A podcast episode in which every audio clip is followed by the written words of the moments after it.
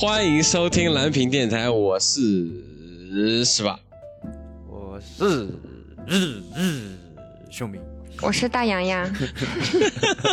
大洋鸭永远不大洋鸭，哎，可以。哎呀，时隔多少天了？时隔半年了。这个杨同志终于来到了我们这个小台里面啊，终于光顾了一些。你有没有什么？对，被翻牌了，终于被翻牌了，终于被翻牌。这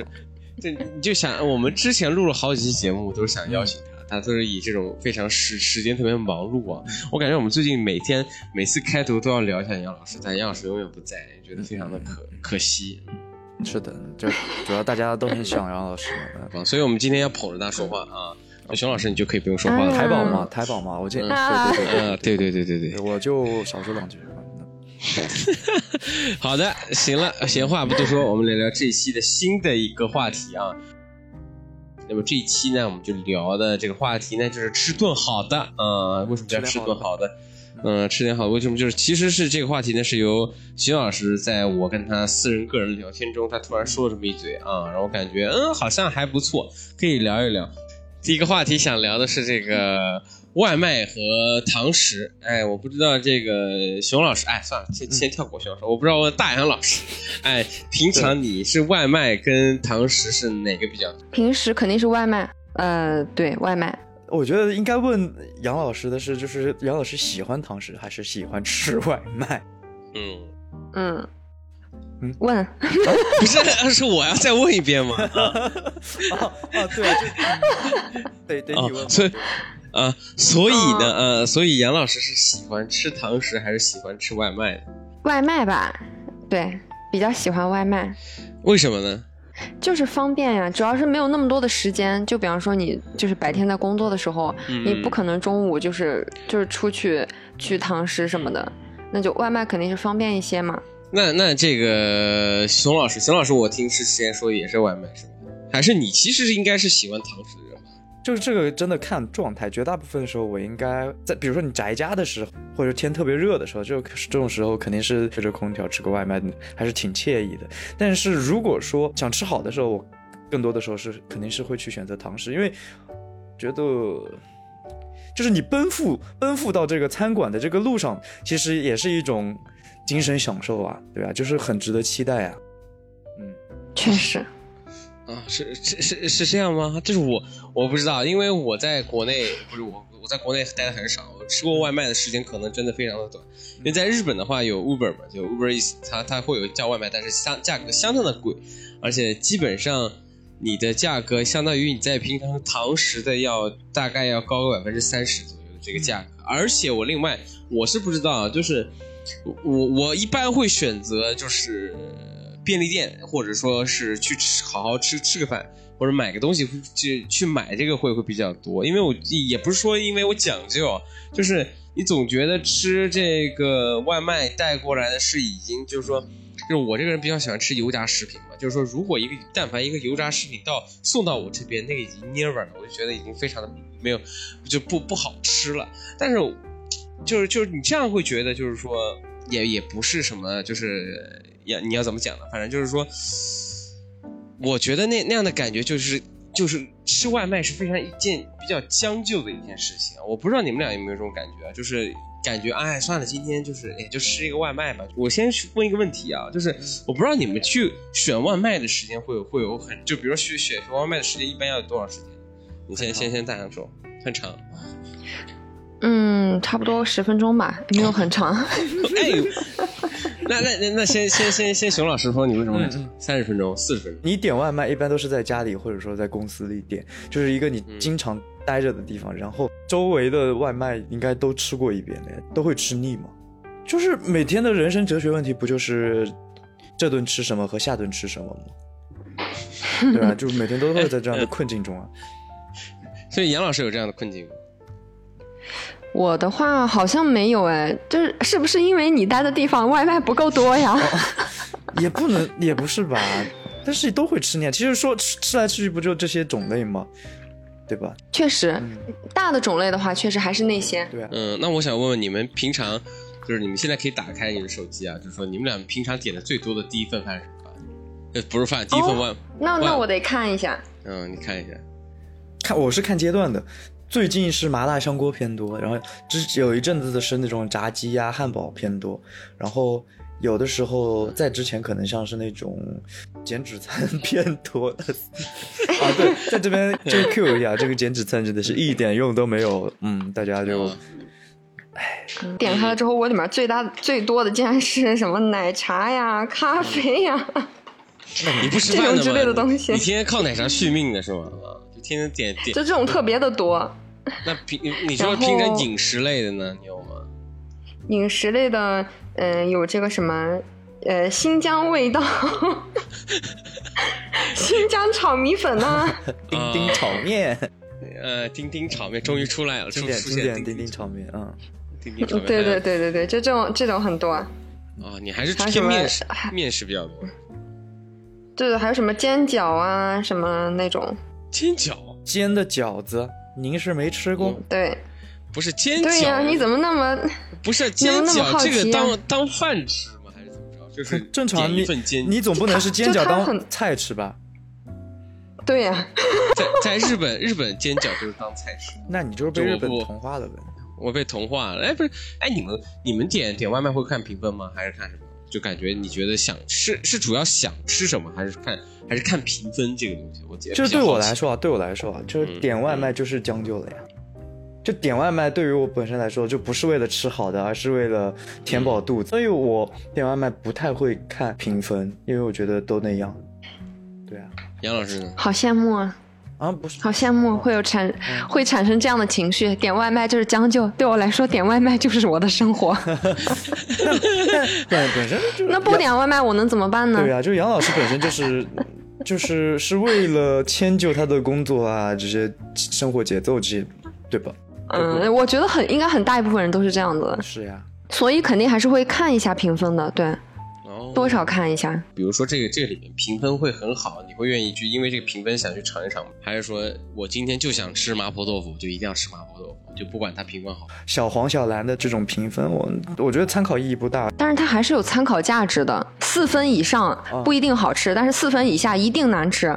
一个小技巧教给你，外卖达人啊，就某种意义上来说，就是大杨老师还是在他可控的范围内在尽量的精致，像我就是哎呀随便了吧，就是吃饱了拉倒、就实在看不过去的给个差评。嗯，好，先收一下。哎，我就特别好奇啊，另外一个问题是，你们会在就是我如果点外卖啊，就是比如说一到就是我平常不点外卖，我也会就是说一到周五会吃同样的东西。嗯。然后周六周天会去踩，就是如果这家去尝试一下新的这些东西。我不知道你们点外卖的时候会不会就是说，哎，这家没有吃过，要不要先尝一尝？然后但是就是有些人为了不爆雷嘛，就觉得我已经吃外卖了，我就想吃一些我吃过的，就是我不想因为这个吃的很爆雷的东西导致我下午心情很差。我不知道你们俩有没有这种，就是说，就会偶尔出现一家新店，你会想去尝试一下的感觉。会啊，我是一个尝鲜达人、肯德基出新品啊，或者什么乐事出新口味薯片啊，就打个比方嘛，就这些东西我肯定会是第一个去试毒的人。虽然从结论来说基本上是爆雷的偏多，但是我还是乐此不疲，就是新花样我还是挺愿意去尝试的。那新店的话也是啊，就是但是你指的是外卖还是说是这种饭店？就是看得到的外卖、哦、外卖的话，如果是我愿意吃的类型，我会去试一试的。而且新店一般都比较便宜啊，会有优惠啊、哦、对啊。哦，这样的吗？哦、啊，对啊，有生活。嗯，对、啊。嗯，杨老师呢？会呀、啊，会的，就是看到那种很神奇的，然后。就比方说，就是有一段时间我特别沉迷于吃那个东北菜，然后比方说我看到有新的那个东北菜，我就蛮想试一下的。所以好吃吗？会这样子，有好有不好，踩雷的几率比较大。我说一个题外话啊，这个我最近我朋友正好带我去吃铁锅炖，然后把铁锅炖吹得特别特别的牛逼，但是讲真的。我吃就是他连带着我吃2-3家啊，就是不是一天啊，就是偶尔就吃2-3家，但是我感觉也没有那么好吃啊。我不知道东北菜还有什么别的，就是什么猪肉炖粉条还是什么。东北菜主要就是炖，它就是把各种和各种东西炖在一起，我是这么感觉的，就是一个混合的一说。就反正可能你不是那种味吧，反正我觉得还蛮好吃的。那个熊老师，毕竟4年，你叫什么名字来着？哎，不下了，我先下了。那谁，你说你不是那个当年在那个地方待了不是挺久的吗？吃的那个比较多。你那个什么呢？你又不能说地儿名。你在东北，所以你在东北吃怎么样？就是当年，我记得你当初说东北麻辣烫非常好吃，我也不知道就是说，北方就偏重味嘛，对吧？就是香就偏香辣呀，或者说是偏就是用，比如说做个红烧肉都是讲究浓油赤酱嘛，对吧？就会把味道做得很足，就是他们来。这边吃东西就会觉得淡嘛，然后也会觉得偏甜口，因为那边吃的偏咸口。我还是挺爱吃的，就是像麻辣香锅啊、麻辣拌这些东西，就是因为你这个东西就是要吃个重味嘛。那么我们跳下一个问题，你们会为了这个吃饭牺牲多少时间啊？我先说我，就是如果我的话，一般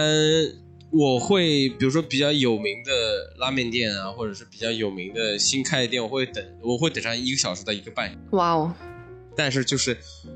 我会愿意等，就是说这个就是如果因为我的平常的就是1到周5可能就是要不然在家吃，要不然附近便利店吃。就我也觉得如果你要去吃一些真正想吃东西的话，我觉得还是会愿意付出这么长一个时间去等。当然最近感觉有一点。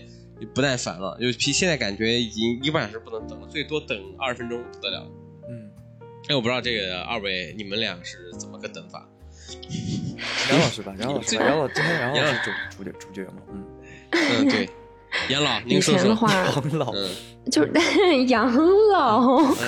说说。就以前的话就是真的会等蛮久的，我就是等过那种2个小时3个小时都等过，就是以前的时候。就这2年真的是越来越不喜欢等了，就是但凡让我等到40分钟以上，我已经就是怒气冲冲，半个小时以上我就已经要去别的地方吃了，就感觉有没有必要。对。那你等过最长的时候是吃什么啊？2-3个小时吧，我感觉3个小时吧。当时吃什么？就是在等一家那个火锅，还是一个什么，就是那种焖锅之类的东西，反正就是这种之类的这种食物，然后就是一直在排队，排了很久很久。然后当时因为是晚上嘛，然后你如果去就是已经逛了一天了，又比较累，然后就一直在那里等，等到整个人都虚脱。对。然后你觉得吃好吃吗？好吃，我当时吃到的时候，我觉得这就是世界上最棒的美味，值得。那不还值得？我觉得还挺值得。可能30%是饿的。30%确实，某种意义上这个才是真正的饥饿营销。等2-3个小时真的有点很正常，很正常。你但凡就是比如说节假日或者说周末的时候，你在上海的哪个商场去饭点，对饭点，对像这种一线城市的饭点真的很恐怖。对，就之前我跟我朋友排那个就是像不是喜茶，是叫乐乐茶，苏州开首店，对，然后就为了买个面包排了3个多小时队，就我就觉得。就这种时间，乐乐茶的面包，对，一言难尽嘛，对吧？就是我不是还行，对，但是它不配3个小时啊，对我来说，我觉得不配，就是因为我就这种时间我是不愿意花的，因为我觉得很多时候都是一个被鼓吹的一个消费的东西嘛，然后而且很多时候都是作秀的那种拖啊什么的，就很恶心人，我觉得这种时间我不愿意浪费，对，然后如果说，但是。反过来说，如果说就像我朋友说的，就是他会为了吃潮汕牛肉锅特地飞过去吃，我觉得很多时候也是这样。本身当然这个也是跟人的状态心态有关嘛。那如果你很凹糟的时候，你肯定不会愿意去花时间去排队吃东西，对。但是如果你心情好的时候，或者可能对吧，你刚跟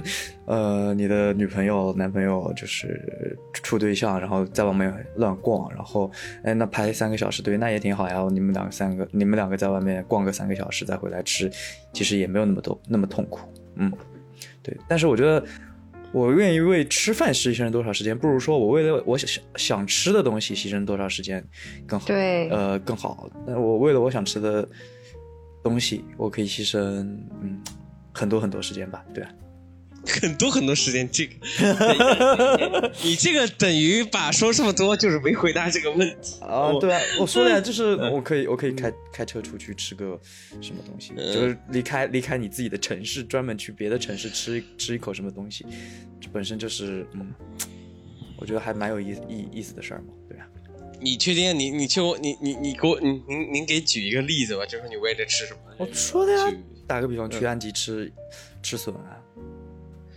啊，去安吉吃笋啊！哇，那你真的很累，啊。对啊，然后去扬州吃早茶，不都是吗？当然，你也可以定义为是旅行，然后中途吃点东西啊。对啊，我感觉，如果你要说真的为了吃，就是有的时候我也会啊，就是以前会就是专门大半夜为了吃夜宵冲到上海去啊，这种也有啊。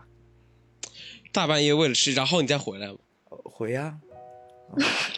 哇，那你真的，那你是真的，那真的蛮蛮，就是我觉得就是说，如果饭店里，比如说你比如说你去杭州，或者说你去安吉吃饭，我觉得就是旅行，你会为这个旅行吃多少的？我觉得如果就是说真正的，就不是美食之旅啊，我觉得美食之旅就不够任性了。你要说真的就是说我为了吃，我就比如说我今天一定要吃一碗面，我必须要跑到上海去吃，然后吃完再回来，然后再就我觉得这个就是所谓的经常有，我们经常会就是去常熟吃碗面啊，昆山吃碗面，因为昆山不是有那个奥灶面，奥灶馆，对，会有40-50分钟。哇哦，溜啊，我倒没有。那我反倒跟你们的两个不同的差别是，我的胃应该跟你们不一样，毕竟我是个小胖子，我会是因为比如说今天我想吃这个，我想，好吧，我是个胖子，我是个老胖子，是个老胖子，我付出的时间当然一开始说是1个半小时或者怎么样，但是我到后面会现在的转变是，我一天想吃多种食物，会因为比如说我今天我上午就比如说我晚上吃饭的时候，就是刚刚4点钟。才吃了一顿泰国料理，然后又吃海南鸡饭，塞得饱饱的。我可能过了半个小时，我又想吃牛排了，我又跑去牛排店就吃个牛排。然后你就为了吃，你可以就感觉就是你硬往肚子里塞啊，就感觉你已经其实胃里已经不是那么塞不下了，你还是想吃啊。当然这也是因为这个最近我感觉你可能是比较富有，像我，我首先不管是不是我胃受不受得了，我的钱包应该受不了啊。不是，主要是看你这个。这边是到底你会为了吃饭花多少钱？我觉得也是比较重要的一件事情。哎，我觉得说到底还是你觉得值不值吧？对啊，说到底还是值不值啊？对，就是你对你的自己来说，我觉得花多少钱其实就是你觉得这顿饭吃了，就综合体验来说，对你值不值这个价？就比如说一个特别浪漫的那个法式餐厅啊，就是，然后你会觉得你不值啊，你这不是你又不带你对象去，你跟你朋友去吃这种东西，你也不需要这么浪漫的环境，你也不需要有人在你边上拉小提琴，然后你吃个牛排，感觉还不如在山姆买一块牛排自己回家煎呢，对吧？对啊，就会觉得不值。当然不，也是穷了，对，对啊。那我倒没有，我就觉得如果你要吃法餐，或者说这个你还是觉得你吃饭觉得还是有社交属性在里头啊。就比如说你要是真正你是一个爱吃的一个人，就刚才你描述这么多显示你一个比较爱吃的一个人啊，就是说如果吃法餐，如果只是这个法餐你觉得是氛围给的钱嘛，而不是说你觉得东西好吃。那其实一般应该是，就是如果是真正的法餐的话，就是其实也没有那么多所谓拉小提琴什么东西，就只是。但是你就说要带一个同伴去吃，还是带一个对象去吃，我倒是不觉得。我就是觉得，如果真正咱想吃饭的话，我觉得就是还是周围还是比较有人，就是你还是自己能一个人享用吃独食的一个环境啊。那我正好我聊到吃独食啊，聊到我自己的话，我也是最近吃独食真的蛮严重的。其实我感觉现在吃饭就变成一个很私密的一件事情，就感觉不太想跟别人吃饭，特别的麻烦。还有就是我一般跟别人朋友吃饭的时候，就是除了社交饭啊，就是比如说，哎，今天一起去，就是中间去一起去吃个饭，然后大家聊天，哎，聊一聊，吃一吃饭，就觉得挺好的。我是特烦，就是该吃就吃，我就觉得你要吃一个什么好的，就专门享受，就是这个，比如说你要吃一碗面，你要专门享受面，要吃一个什么定食，你就专门吃一定食。我觉得你要跟别人聊天，我感觉那饭就不好吃了。所以我特别在意这个吃独食这个氛围，或者说我特别喜欢一个人吃饭。就你还蛮特别的，就是像我的话，我一个人是不太会出去吃，就是下馆子至少肯定不会嘛。然后一个人你可能也不太会想自己在家做一顿丰盛的大餐，反正对我来说是这样。就是对你来说这个是个私密的事儿，我对我来说挺震惊的，就是我觉得你爱吃独食这一点就挺震惊的，就是太尊重食物了，可能你就是有一种，还是说你吃饭有什么特殊的癖好，怕被人看见？怎么着？我是一边挖鼻孔一边吃饭吗？还是怎么？我觉得有人一起吃饭是一个很加分的事情。我觉得美食嘛就应该分享呀，就这种一起吃好吃的这种感觉会更好一点。不知道大洋是怎么觉得的？肯定是啊，对啊，肯定是和别人一起分享更快乐呀。对啊，就这个好吃，这个好吃，哎，你吃，对啊，对啊，这种会哦，而且两个人还可以多点一点啊。对啊，就是可以多点几个菜嘛。就我不理解你为什么爱吃独食，这个还真很神奇。就我要从我心理方向走啊，就是我不愿意将就别人，就是说你刚刚像大家讲的说，哎，我们可以多点几道菜什么这些东西，就是我今天这个菜单拿到我手上，那就是我想点我想吃什么东西，而不是就是说我还得说，哎，你比如说你想吃什么，你先看一看，就是你点一个这个，你点一个那个，然后其实别的菜我并不想吃啊，就是那你就找一个就是可以。就是不在乎你点什么的人不就好了吗？像我就是就是你跟我出去吃，所以不出去吃是不是感觉还可以？就是你点什么都行啊。对，基本上这咱从高中开始就是咱吃啥基本上都基本上就是为什么高中的时候我觉得特别有意思的是，我跟小老师吃饭或者跟大家吃饭的时候能是我决定就是我决定了，但是我到现在到大学的时候或者到什么东西，就是你会发现大家都想吃各自的东西，然后你又因为日本的这种大家要互相尊重这样的感觉，真的会你就说哎那我们就一起去吃这个吃那个，其实我心里是很烦这件事情，就是说。怎么就我是一个就是说在吃这个方向很自私的一个人，就是说哎我今天想吃这个，但是我为什么要迁就你，就是因为平常吃饭一共你加起来吃饭不超过一个就是3顿饭，拉去早饭一共就是吃饭也就吃1个小时到半个小时，为什么这1个半小时时间我还要跟你聊天，我觉得特烦这件事。当然也是因为我觉得是一种社交压力吧。然后另外的一个感觉就是这个我觉得吃独食是一个你完全不顾虑到别人是一件我觉得很爽的一件事。我不觉得分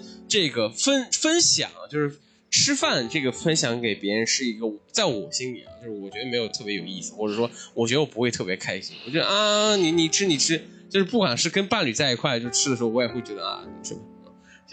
行吃吧，反正我心里不是那么就是喜欢，就是也是我当年可能是小时候穷惯了或者怎么样，就是你现在稍微有点钱的时候，吃不上饭是吗？对，吃不上饭也不能吃不上饭吧，就是当年你真行，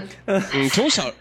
时候分析一下自己的时候，你就是你从自己小时候想的时候，就是当年你想吃一个自己的一个东西特别难的。你看就是说比如说你就不知道大洋跟熊老师，但熊老师我应该知道，就是熊老师想吃什么基本上没有人拦着他。而我小时候吃饭的时候是基本上还是有爸妈一直拦着，就是你小时候家教特别严，也不是说严嘛，就是说不是说不穷啊，就是不让你吃，比如说喝可乐或者说这个东西，我成为了一个这就家里不能让我喝可乐，家里不让我吃零食，就是比如我到了高中之后我才知道，哎，这个零食可以自由吃这个东西是特别爽的一件事情，还可以晚上吃泡面这种东西，就是你会发现就是突然可以开始放纵了，然后这种压抑的放纵到了，但是我回到再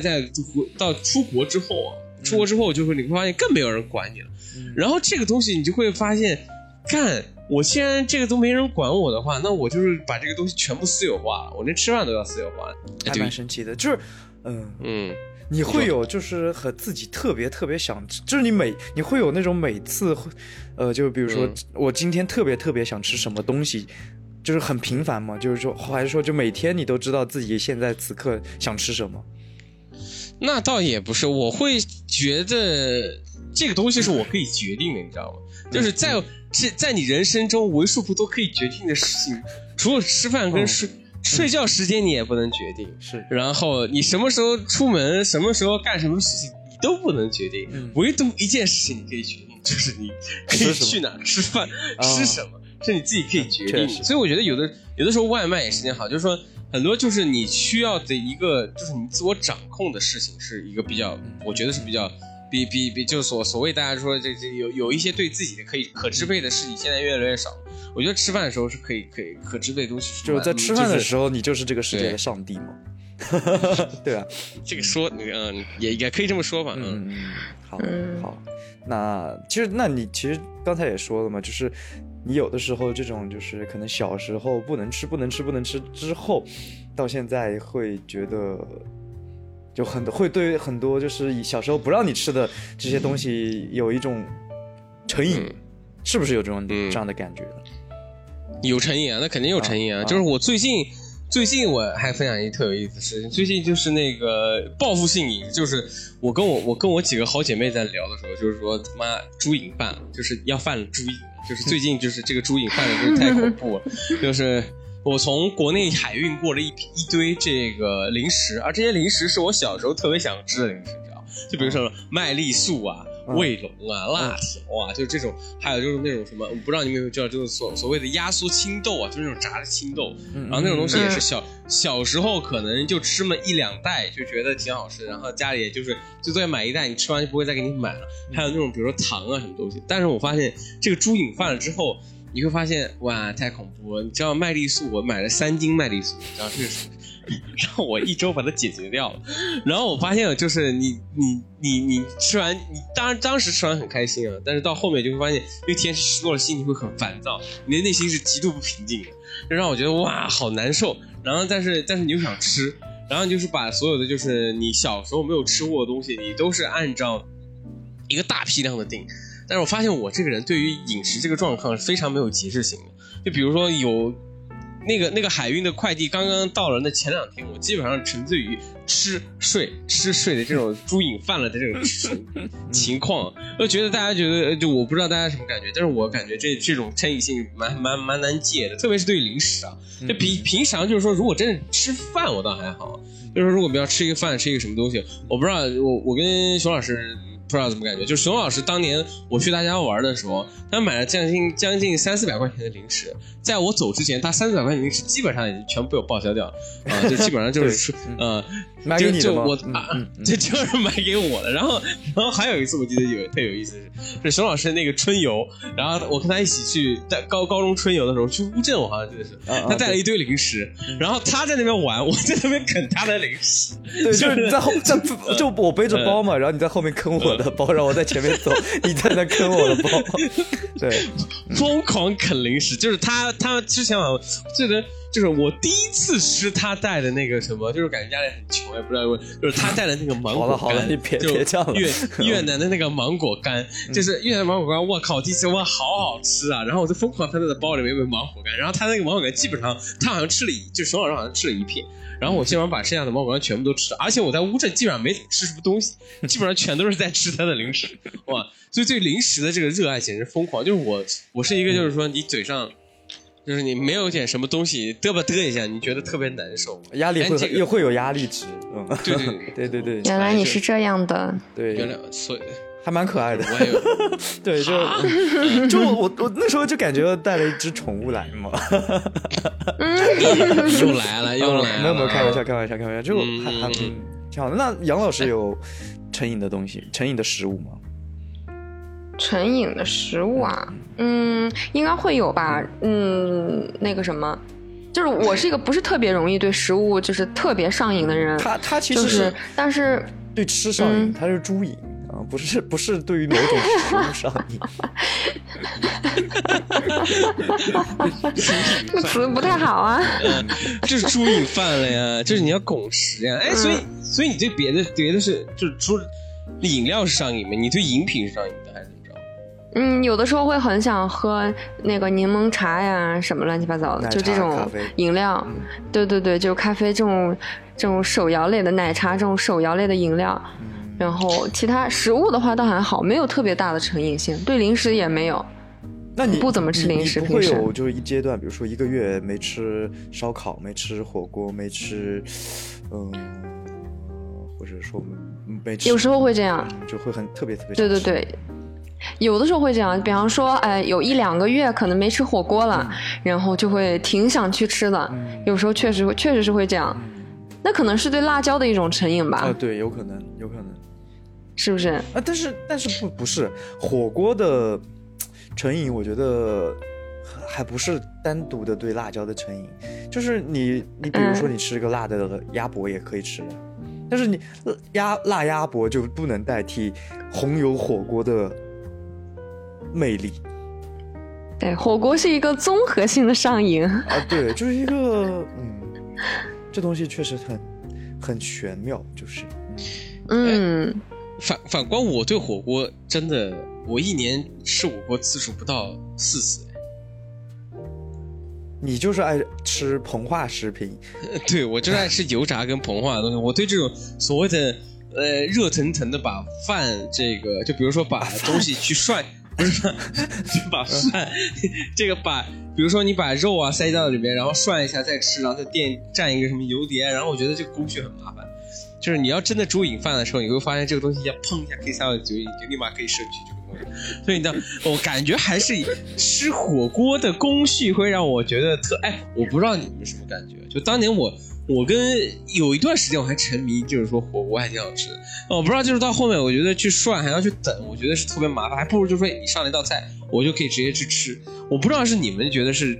吃火锅这个涮的这个动作，还有你对于这个对时间的把控是比较有意思的，还是怎么样？我特别想说火锅到底哪里好吃，就是现在有一点不太理解。你只是喜欢吃，而我们是喜欢吃以及吃的过程。对啊。怎么说，我是一个低劣的人物嘛？就从高没有，这没有高低之分，是低端人口，这没有高低之分，只在乎吃的这个过程。就让你说嘛，就是你喜欢，你就是爱吃，所以你爱吃独食，而我们喜欢就是吃的时候能有的人聊聊天啊，分享好吃的东西啊，啊，就是整个过程，对吧？就是然后快涮食材也是一种。对于食材的尊重嘛，对吧？也是对于你快乐，对啊，就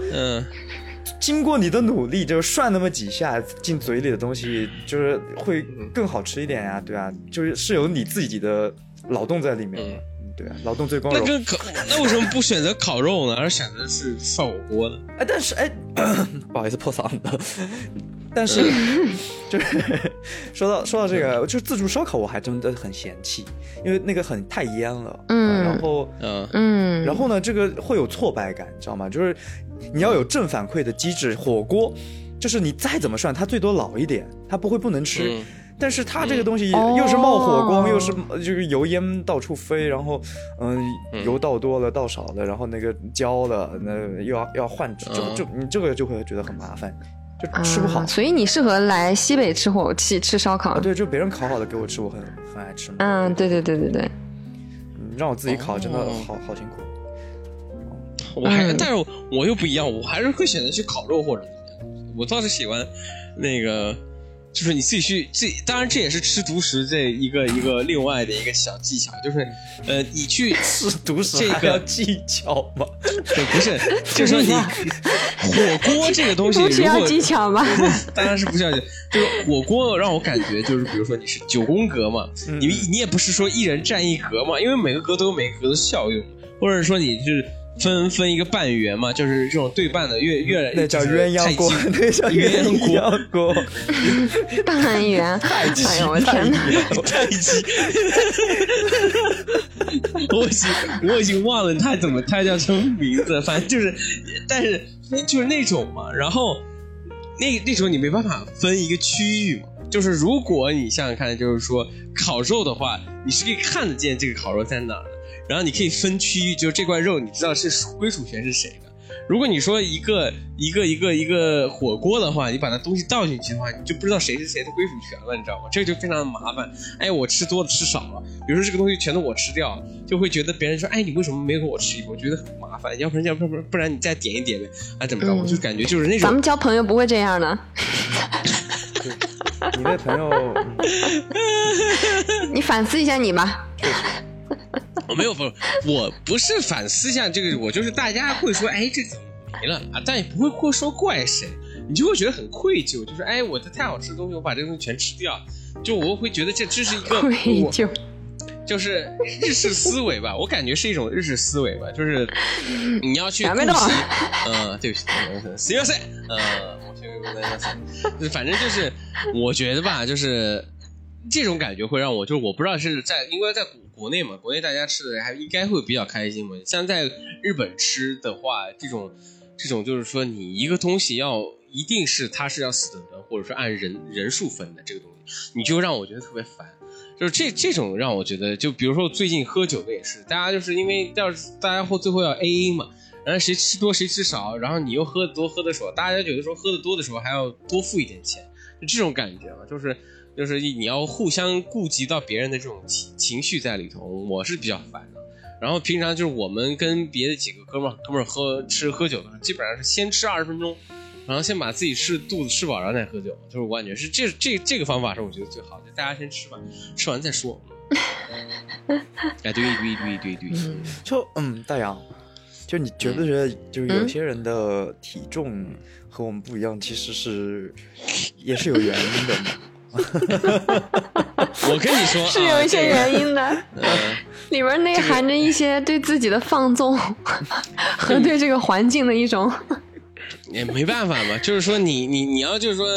当年还是那句话嘛，就是说你要是这个要是为了什么东西，就是说有东西是所谓，我觉得最近我一个好朋友跟我说，这是代偿嘛，就是你在很多时候你对于这种东西的渴望是你的压力所导致的吗？如果这个东西对你没有进行很有压制的话，我觉得是没有任何错误的。但是就是说这个东西已经影响到你的生活，你已经开始对吃独食的。当然我不觉得这个两方面谁好谁坏，我觉得吃独食也没有问题啊。就毕竟日本是一个所有都是可以一个人干的事情，吃烤肉也可以，吃火锅也可以，都是可以一个人干。我为什么还要多那么一个人？就是那种所谓的想要你要吃放题，想要随心所欲的吃，我觉得还是一个人好。当然你说大家朋友一起去吃也是也没有错，我不是说有没有错，我觉得也是对的。但是你总感觉吧，哎呦，就是社交压力吧，我感觉可能是我最近脑子有点出毛病还是怎么着，反正我觉得社交压力已经成为了一个非常比较严重的问题了，就是可能有的时候跟别人吃饭的时候就是不愿意想去吃了，然后你要吃的时候你要的就是突然就想，所以吃独食是一件好事。哎呀，就是可怜我吧，可以理解、我是可以理解的。我是可以理解，因为在日本的那个环境里面，我觉得就是如果不是就是大家肯定有很多人跟你有同样的感受，所以在日本才会有那么多1人食的项目，对吧？对，所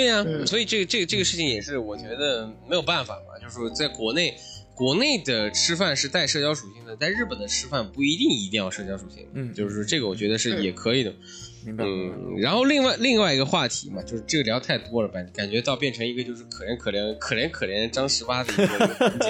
不是，这是你自己得，反正把自己说那么惨干嘛的啊？没有，我这是掏心挖肺的跟你说我最近的现状呀，没有说这个掏心挖肺。嗯，这个已经真的是非常的非常的惨了。就是你就知道所谓的日本的上班族，也不是说上班族吧，就是你想想看，我在剧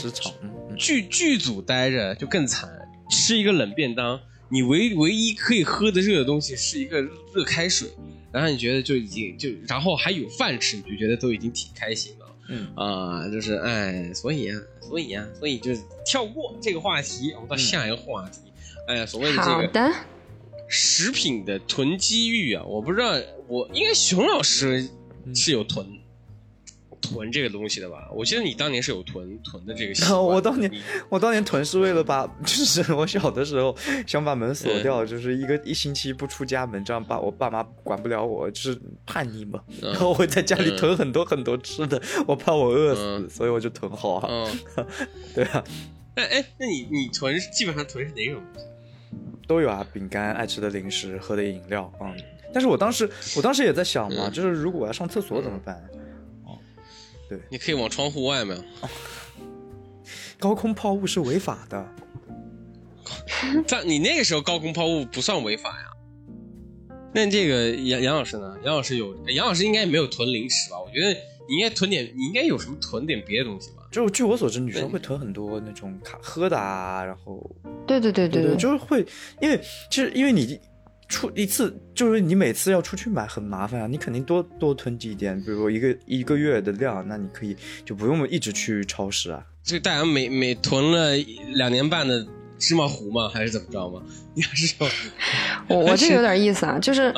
我疫情之前是从来不囤东西的，就是我从来不囤东西，就是我从来没有感受过买不到吃的或者就是这种感觉，就是。以前我的冰箱里只有饮料，然后和什么冰淇淋啊，就这种东西，然后冰箱几乎就是空的，然后就是饿了才会出去买吃的这样的情况。但是我就是因为疫情之后，我就是因为确实会遇到那种就是突然之间。就比方说你出去你会很危险，你就会觉得不安全，或者说人家不让你出去，可能你被封了、封控了之类的，然后就遇到这种情况，就是给我养成了这种习惯，就是我现在。会囤很多很多的东西，就是从那种什么，就是那种比较方便煮的那种面呀，还有那种什么可以冻在冰箱里的那种我倒是没有，那个倒是没囤，就是会有那种，你说，就是会有那种什么，为什么你能发出这么奇怪的声音？对呀、啊，好奇怪。然后就是可以放进冷冻里面的那种食物，然后就可以放很久很久，放半年都不会坏的那种。然后也会囤很多喝的，像什么就是那些乱七八糟的，类似于什么芝麻糊啊、什么茶呀之类的。就世界末日也可以顶住的，顶一阵子的。对，就是我现在我就是感觉囤的东西的话，就即使我在家里封1个月，我也不至于会没有吃的东西的。那你囤的平时会消耗吗？还是就是为了囤着？会消耗呀，也会消耗，就是会一边吃一边囤，是这样的。就我会发现我就会囤一些泡面啊这些东西，其实本质上是有的时候主要可能跟生活习惯有关系。对，因为我因为睡得晚嘛，然后睡得晚有的时候你可能会懒得等晚饭，因为你饿了，有的时候饿来的是突然一阵子，就你突然就饿了，然后那你这个时候你再等外卖，可能要半夜的外卖一般1个小时左右，有的时候那你就会饿，对，而且你又会想睡了嘛，就你准备这个时候就囤东西的效果就出来了，就大半夜你就泡个泡面啊，然后就可以就是一边吃一边看看电视，然后就吃完就可以往床上一躺就可以休息，就这个感觉是非常舒服的。沉默了。所以就十八会囤吗？囤啊，我囤的，但是我尽量现在逼自己不要囤东西，因为囤基本上藏不住啊，就是基本上这个东西你偶尔会觉得哎这个放久了也不会怎么样，就是基本上我们家。可以放，我之前干过的是放1个多月的东西，但是基本上1个多月1星期都给我折腾完了，就我不能放，其实我是不能放，家里是不能放，就是你要控制住你自己，你控制不住你自己，对，就是我是有囤鸡屁啊，对对，嗯，叫囤鸡屁这种东西，就是你会发现，就是说，但你家里，我是一个没有对于食物是没有任何戒心，或者说没有任何限，就是你可以说你不能吃，就是一旦发现再吃就会变成猪的。对，这种嘛，我就是已经你都猪瘾犯了嘛，而且你想想看，就是你想泡一个泡面，我甚至有几次就是为了觉得想吃那个东西，我半夜在那边做粉蒸排骨，你知道吗？就是已经到这就其实某种意义上来说，你没有囤鸡屁，因为你囤不住，囤不住，囤的基本上。囤一周2天就能消耗掉，就是一旦发现这个食材，我就比如说规定好啊，就是今天吃什么，明天吃什么，后天吃什么，但你会发现今天是中午吃的，明天是晚上吃的，后天是宵夜吃的，就会变成这种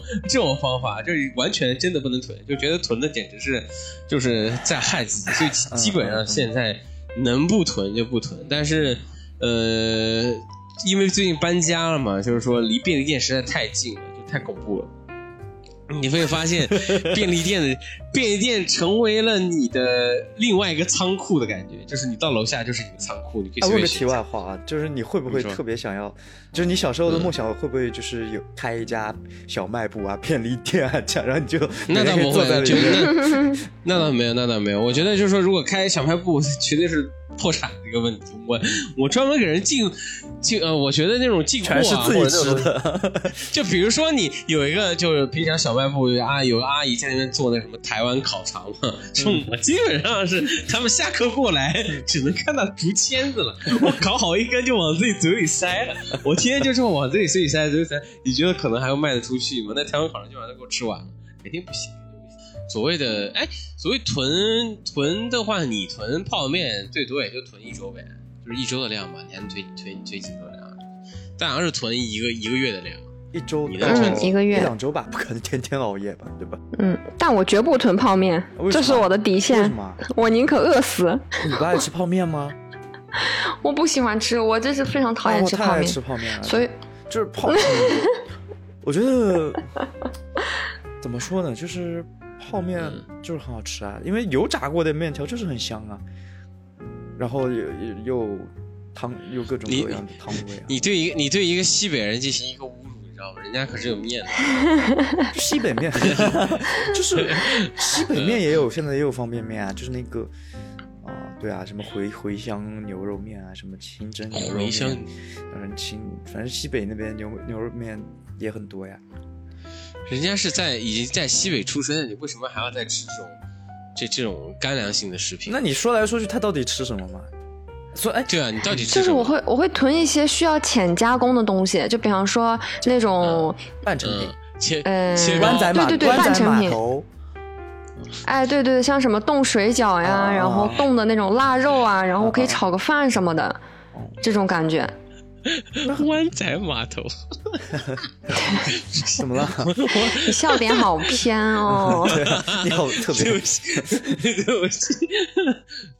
行，我们聊回来啊，聊到最后一个话题，最后一个话题是这个怎么样定义好吃啊，就是我们聊这么乱七八糟的东西，其实最终定义的就是什么是好吃嘛。我先说我吧，我就说我认为定义的好吃是是你内心中对于所谓的一个渴望嘛，就当时你最渴望的一个东西，比如说你对于盐分的渴望，或者你对于油啊，或者是蛋白质、肉类这种，或者这种咀嚼感，还有这种口感的一种渴望，这种东西它是一个复合的东西。然后如果它所有的东西达到了你的要求之后，我觉得就是一种好吃。比如说这个肉的肌理啊，什么东西，我觉得，你说我是一个不吃鱼肉的人。就是我至今还是很讨厌，就是为什么大家说就问我为什么讨厌吃鱼肉，我也没有很过敏什么东西的，就是我在日本也非常可怜，就是第一是鱼的那个生味我是特别所谓的那个鲜味我是特别接受不了，第二是鱼的那个肉的那个肌理，它是一缕一缕的，它跟肉是不一样的，肉是有丝条感的那种感觉，然后第二是这个油脂问题，还有它的所谓的土腥味。或者说这种海腥味我觉得是受不了的。所以就是说我很多时候我会对于这种高盐分加上你对于有所谓的这个啊美拉德反应啊，就那种焦褐感，哎，就非常的所以我觉得我认为的好吃是在特殊时间特定时间你对于这种东西的需求正好达到满足的时候，我觉得这是好吃啊。就是刚才18说的时候我其实是有一点就是无法认同他的这个定义啊，我这个定义、啊、有一些无法认同，因为就是打个比方，就比方说我在吃一个，比方说我点了一个什么汉堡之类的东西，比方说点了个纽约堡，我当下也会觉得它就是满足了我那种想吃垃圾食品，就是想吃那种高糖高油，然后就是高碳水，就是想吃这个东西的这种欲望，但是吃完之后我并不会觉得这个东西是好吃的，我只会觉得这个东西是满足的。就是好吃的东西在我这儿是得有一个层次感的，就它肯定不是那种就是那种就是肯定它不会是那种即时性的，然后立马给你填充到100分的那种食物。就是在我这儿它就是就是一个食物，它非常的好吃非常美味，就是它得有层次感，就是它得有那种推进的感觉。对，可不可以理解是一个心理，这是我的感觉，就是说它就除了一个生理上的一个饱腹感嘛，就是你说的这个满足之外，它得需要满足你一些引起你一些心理上的愉悦。不是，他说的是那个味道是有像香水，对，我说的是味道，对，中调尾调那种，要香味。我说的就是纯粹的食物，但我现在就是不说，你说，就是不说其他，只说这个东西好吃与否。我觉得就是味觉上的层次感，就是这个东西很重要，就是它不能只呈现一种味道。我觉得这个是我感到这个东西好吃的一个来源。当然基础是它的每一种，但当然就是。它是建立在它是一个基本上好吃的东西的基础上哈，我说的是，对，就我是个木舌头啊，我吃不太出那种层次，可能是还没有开发，或者说，就我没有被开发，就我舌头还没有被开发，就是我就是我或者说我没有那么敏感。哎，你不要笑了呀！怎么回事呀、啊？越说越奇怪了。什么舌头没有被开发？什么什么没有那么敏感？我的味觉没有那么敏感。你在说什么呀？我感觉我下一步就要拿出蜡烛来了，这样你赶紧说吧。你说对，就我的意思是说，我的味觉可能没有那么。重说。就我对味觉上的需求，或不是。我们味觉没有那么敏感嘛，就是不要笑了啦，就是对，就大洋说层次，可能对我来说，就我从小就是一个囫囵吞枣的小朋友，对，就是我当然也就我很多时候追求的是一个，这个其实很正常，对，不是因为就是你当一个能吃得懂食物的人也是需要天赋的，对，是这样子，是的，就有些人他就是天生他就是吃不出来那种东西，对啊，像我像某猪是吧？对，就是是的，就是可能我对于这个味觉的刺激，可能仅停留在第一口吃进去，不错，然后饿的时候吃，爽啊，就热高碳水加配可乐啊，可乐也是碳水嘛，对吧？就吃进去，然后往那儿一躺，那个快感，我觉得对我来说是比较反而更加重要一些的啊。对，那怪不得你前面说那个法餐的时候会提出一个那样的观点。对啊，就法餐，就我觉得就是其实就是你能吃出好坏那是肯定的，但是那个好坏的程度对我来说好像没有那么大，就是一块超市买的牛排，就不要太烂太垃圾的那种，20-30块钱的，就超市你自己买一块牛排自己煎，和一个5星级的大厨做的这个牛排给我带来的纯味觉而言，是我觉得区别不大的，你能吃出区别，但是区别真的不大。对我来说可能是一些更多的跟谁吃，在哪里吃，然后这些东西会更重要一些吧。对，所以我对好吃的定义，所以我刚才说嘛，是不是问大洋说，是不是说是一些心理上的感受也很重要？对我来说，可能心理上的感觉会重要一些，因为如果只是在抛开心理的话，对我来说就是一个饱腹感和第一口不要那么难吃就。差不多了。那是不是对于你来说，就是比如说像那种路边的苍蝇馆子，它可能就比方说它可能就是不会特别带给你那种就是很快乐的感觉。没有啊，就是苍蝇馆子会带给我这种自由感啊，自由感。然后而且它味觉上，苍蝇馆子一般都是比较重味道，它都会有一些味道上的刺激点嘛。但苍蝇馆子一般不是都比较层次上会少一些吗？不是吗？就我特别喜欢啊，那也对啊，啊那也不一定。对啊，就是怎么说？你在苍蝇馆子喝个啤酒，跟朋友看看大山，我觉得也很有意思啊。那吃那个东西也很好吃，啊、是、嗯，对对对，对，嗯。对，我就是我说的是那种，就是比方说是城市里面，就是那种，比方说你到一个陌生城市去旅游，然后就是比如说别人给你推荐了一个特别特别偏僻的一个。苍蝇馆子就是那种，对，别人给你就是你是不顺路去那个地方的，但是就说它特别特别的好吃，就冲着那个味道，就如果是我的话，我反正就是肯定会去的。就是我是这样子的，但是我在想，如果说对你来说，可能味道本身没有那么重要，然后就是其他东西可能相对来说就是那个占比高一些的话，你可能不会花那么多的时间，就是特地去找一个这样的地方，对吗？会啊，就对我来说旅行就是一个很松散的状态，因为我不是一个会把行程定得很死很死，然后一定要从这儿赶到那儿的。对，所以我很想，就是我说了嘛，我比较享受一个去找吃的。那他推荐，就我不管他推荐的是什么，他推荐的是餐厅还是苍蝇馆子，我觉得就我会愿意在这个城市走一走。看一看，然后去苍蝇馆子，因为苍蝇馆子本身可能更多的是一些这个城市味道的浓缩在里面。它可能比装修的很好的一个酒店更偏近于这个城市的味道，所以我觉得我会愿意去啊。但是我可能对，就是说这味道有多，这怎么说呢，就我吃进去只是舌苔上可能没有那么敏感我用敏感这个词，对，就是大概这个意思吧。像刚才大家说的是这个也要需要天赋，或者说这个是跟你吃饭的也像熊老师说要品嘛，这个东西是速度问题嘛，就是说如果这个到底好不好吃，你需要多咀嚼，或者说你的舌头需要对比较敏感嘛，又不能抽烟，又不能喝酒，因为这些东西对你舌头的这个所谓的是这个伤害是蛮大，你是感觉不出来的，这个也比较多啊。但是对于我而言啊，就是说好吃在另一个层次上，就是说层次感这个东西啊，一但凡这个东西你要追求层次感，那个价格简直是砰砰往上走的啊。当然我不知道就是这个大家有没有吃过，就是又便宜层次感又好的这个东西，但我觉得应该很多，其实是有吗？很多其实。比如呢？其实不在于价格。对，比如说我在那个厦门，比如说我在厦门，就是当时去吃的一个那个龟苓膏，我觉得他们家就很好吃，就是它不是那种，就是你能够尝得出来，它那个龟苓膏真的是用那个龟做的。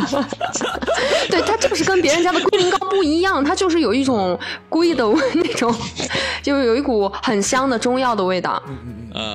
就是食材本身的那种感觉，对。但是你说追求食材本身跟层次很多，这是冲突的。比如说你一个白灼羊肉，这不冲突呀。那但是白灼羊肉它不就是羊肉味比较多嘛？但你说怎么样追求层次感？层次就是那是另外一个好，对，那是另外一个好吃。比如就再给你打个比方，比方说一个好吃的新疆的椒麻鸡，它就一定是鸡本身非常非常的好，然后同时它的调料也特别的好。对，就是你能从里面尝出来，比方说它在里面放了别的东西，或者说就是这个东西说起来很复杂，它不是那么简单的，就是你吃到这个东西辣或者酸或者咸，或者说这个肉香，它不是这么简单能够概括的，它是一个很复杂的，就是它是一个很复杂的东西。所以嘛，就我爱吃麻辣香锅，估计。但是如果说你吃到一个不好吃的，不是，但如果你吃到一个不好吃的。还拿椒麻鸡举例子，你吃到一个不好吃的椒麻鸡，它就会用那个浓重的配料盖住鸡本身的味道，让你就只能尝到，你就觉得啊，这是一个浓油赤酱，哎呀，不是赤酱啊，就是非常重口味的一个鸡，大概就是。那你那种时候你也会觉得啊，也蛮好吃的，挺满足的，但是它肯定不是好吃，你懂我意思？哦，这个追求太高了，就美食家的追求，好。对，我在跟大杨老师辩论，然后这个人，对，不是，这个不一样，就是说，其实我跟我跟我大学老师聊中国美食的时候，那个老师跟我说了一个特别有意思的话，他说日本的东西都好吃，都一般，就是反正就是它是一个所谓你说的是制式的美食，就是你知道哪家味道都还行。不是说我靠，贼鸡儿好吃，哎，太棒了，这东西我一定要再吃一遍。没有，就是说在日本没有这样的，就是说我太想特别觉得这东西太好吃了都没有，因为日本所有东西大家都是一个制式化的东西，在中国反倒是不一样。对于中国的一些这个，中国的是两极分化的，难吃贼难吃，就是可以让你就是说再也不会去，然后好吃又特别特别好吃，它是有两极，而且好吃的地方。它可以分，就比如说它分的是苍蝇馆子那一类也可以，但是然后比如说比较久那种酒楼啊，也或者说那种比较老店也比较多，但是反观就比如说那种中国就是我们国内所说的这种网红店，或者说这种直营店，这种所谓的连锁店，它一般那个时候感觉都是不是那么的好吃，或者说它是好吃偏下。就是它只是符合一个就是全体上下的口味，就是全中国东南西北大家的口味都要觉得还不错，就那种感觉。反倒是真正的就是就是国内的那种所谓的地道的馆子，都是就是一定要是有，就是不会去将就任何人的口味，就是我的口味就是我们家这个大概就做这种味道，就是我觉得这个是比较有意思。像日本的话，它就没有所谓的要去尊重你啊，就是大家要尊重，比如说啊，该盐要放多少，就是要符合要所谓的，就是日本人会说一个，就是说中国料理跟中华料理是不一样的，中华料理是基本上是就是日本人改的，中国料理是完全是不考虑这个日本人到底想吃什么，就是考虑中国人想吃什么。就是这个也比较有意思啊，所以就比较羡慕。是18，你说就是你说了半天，你在日本待了那么久，你吃到那些东西，你吃到那些东西，你的感觉就是他们的东西都一样，它不会特别好吃，也不会特别难吃。就是日本的食物的好吃在哪里？你有感觉到吗？日本就我们也会吃到很好吃的东西嘛，对不对？它好吃在哪里呢？就是如果说日本，就是说我先不调戏说日本的饮食这个状况，日本的好吃这个第一是啊，就是所谓追求本味嘛，它就是能让你生吃就生吃嘛，然后是这样的。然后另外就是，如果你觉得有一些遮味的东西，就是它所谓的就是说，有些我们像国内喜欢用料酒，或者喜欢用黄酒，或者喜欢用腌料去把那个所谓的腥味腌掉，而这边是反倒不一样，这边要不然你先炸一下。用那种油腻的口感，让你先把这东西去，就是那些东西炸出去，或者是让你用所谓的，就是他们的蘸料特别的比较一般吧，就是薄口酱油跟浓口酱油嘛，这两种酱油的盐度的不一样，还有用就那么几种，所以它的工序它没有那么多，就跟日本人玩的这种东西说就是说玩食材的新鲜度而已，像国内的它是玩工序，所以呢。所以话说回来了，日本这样的饮食习惯，为什么你会觉得东西不好吃？就是因为他做东西没有层次感，对吗？是不是？就是但倒也不是啊。所以我说日本，我说的肯定不是那种就是特别好吃的，就是那种顶尖的那种。我说的就是均一。我说国内的餐厅也是均一化的，就是一个就是一个平均线。国内的东西为什么就是中国的东西为什么让你会觉得好吃？那些地道的馆子，就是因为有的还拿椒麻鸡举例子，有的里面它就会给你放柠檬，你能尝到柠檬的味道；有的里面会给你放香草，对吧？这样的话，你就可以尝到每一家的味道都是不一样的，但是在日本它都一样，因为它的东西就是简单，它就是它做东西往好吃的做，它只能去追求食材本来的好吃，就是这样。对，认可，对，我要跟你没要跟你去辩论啊，就是说这个丰富程度，他也没有想跟你辩论，只是他说到了他想要表达的东西嘛。椒麻鸡原理是吧？对，我就说到我想表达的地方，就是我不想让你误解我说的那个，我说的有层次感，并不是说的就是像你想象中那种很贵的呀，或者说是就是说我去了一个那种很高级的法餐，他给我怎么样做了一些什么样神奇的料理，不是那样的东西。你说这个问题啊，就我所以我一开始我理解的是所谓的要就是所谓的层次感，就是说。因为我在我心中呢，就是说层次感，就是你现在告诉我，就是说，其实你就是说里面不管是加的佐料什么东西，你要只能感受到，你觉得就不管是所谓的，就是不关于它的价格问题嘛，就是说其实平常一道小菜也是可以有很高的层次，就只是它所谓就是料理人对于这个东西的把控，还有它到底应该它的工序应该怎么样，其实不是需要那么多的所谓的就是要追求它的。这个所谓食物本味啊，然后或者是你拿价格去堆啊，你拿所谓的分子料理啊，这样乱七八糟堆。我这我现在 OK， 我理解了。就但是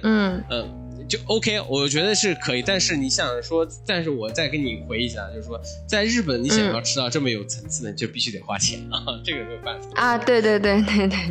苏州我不知道，反正广东是说什么每一个妈妈做的这个叫什么豉油凤爪都是不一样的味道，我不知道这个大洋你们那边你们家做的西北拉条子拉条子大家是不一样吗？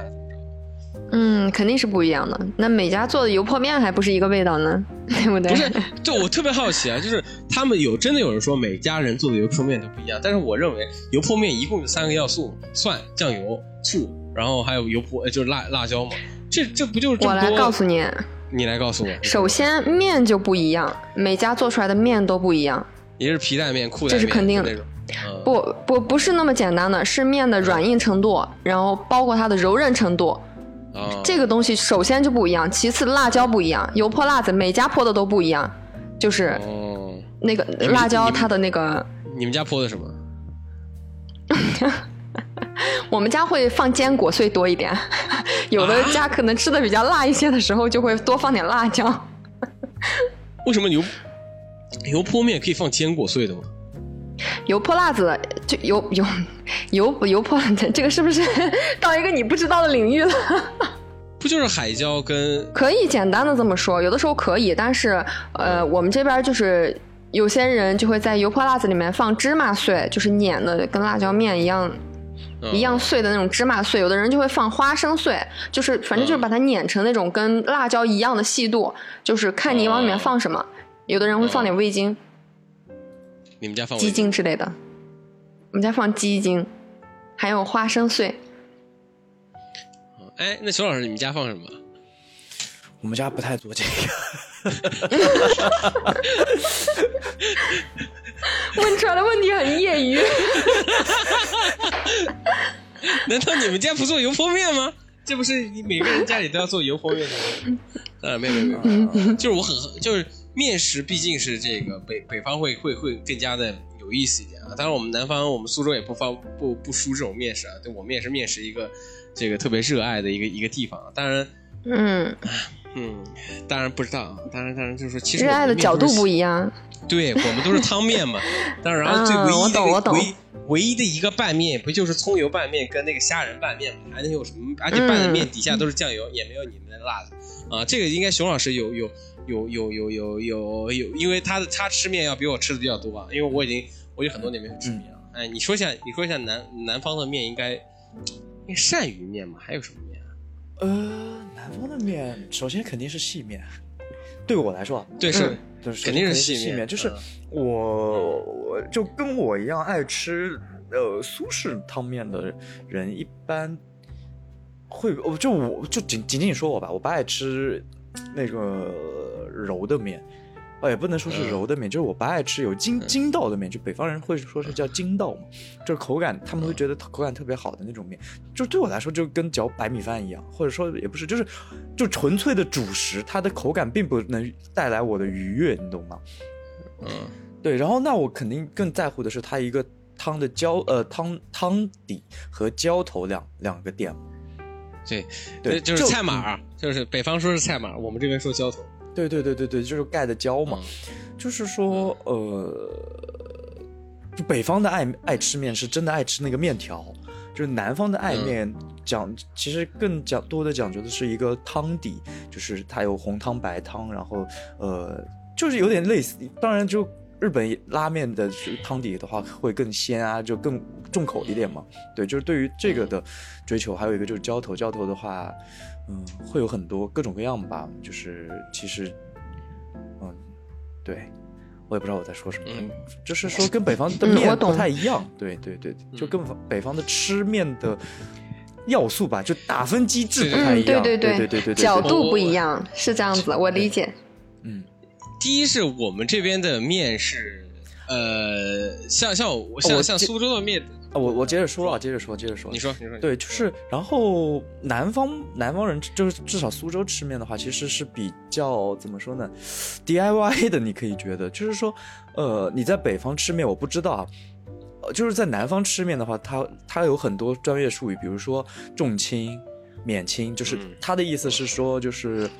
不要加葱。和多加葱，重青就是多加葱，免青就是不要加葱，然后客制化，对，宽汤紧汤就是宽汤就是汤要多一点嘛，然后紧汤的话就是汤就是像有点像干拌面了，就是一点点汤，对，然后几两面，然后你要硬面软面，就种种都是很怎么说呢，